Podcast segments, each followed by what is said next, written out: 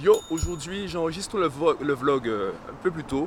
Euh, vraiment une journée d'ailleurs, en fait le temps, le temps est un peu mitigé là, il pleut par intermittence, donc je vais essayer d'enregistrer le vlog rapidement avant qu'il se remette à pleuvoir. Ce matin j'ai commencé ma journée un peu plus tôt, je suis même déjà passé à la salle de sport.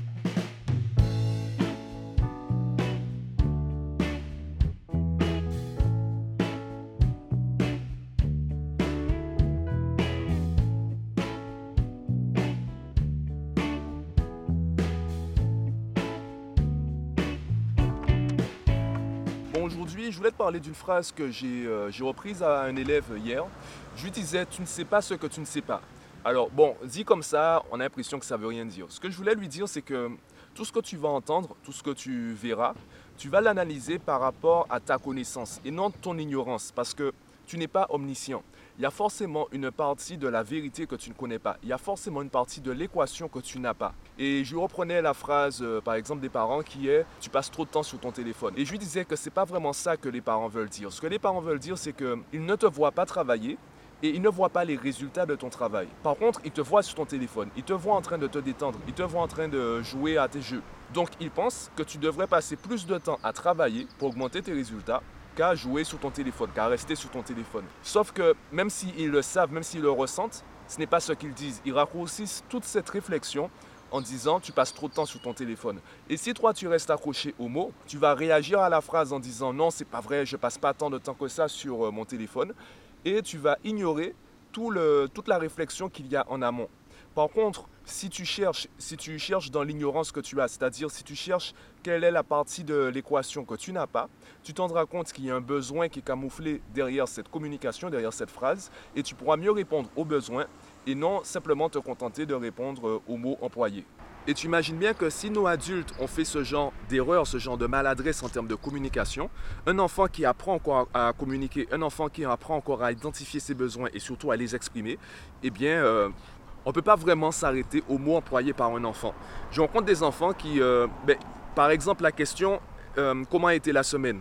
J'ai des parents, j'ai des élèves qui me disent ouais ça a été. Ils ne comprennent pas en fait tout ce qu'il y a derrière. Je leur répète la même question, la même question que leurs parents, et ensuite je fais un travail avec eux pour expliquer ce que les parents attendent vraiment comme réponse.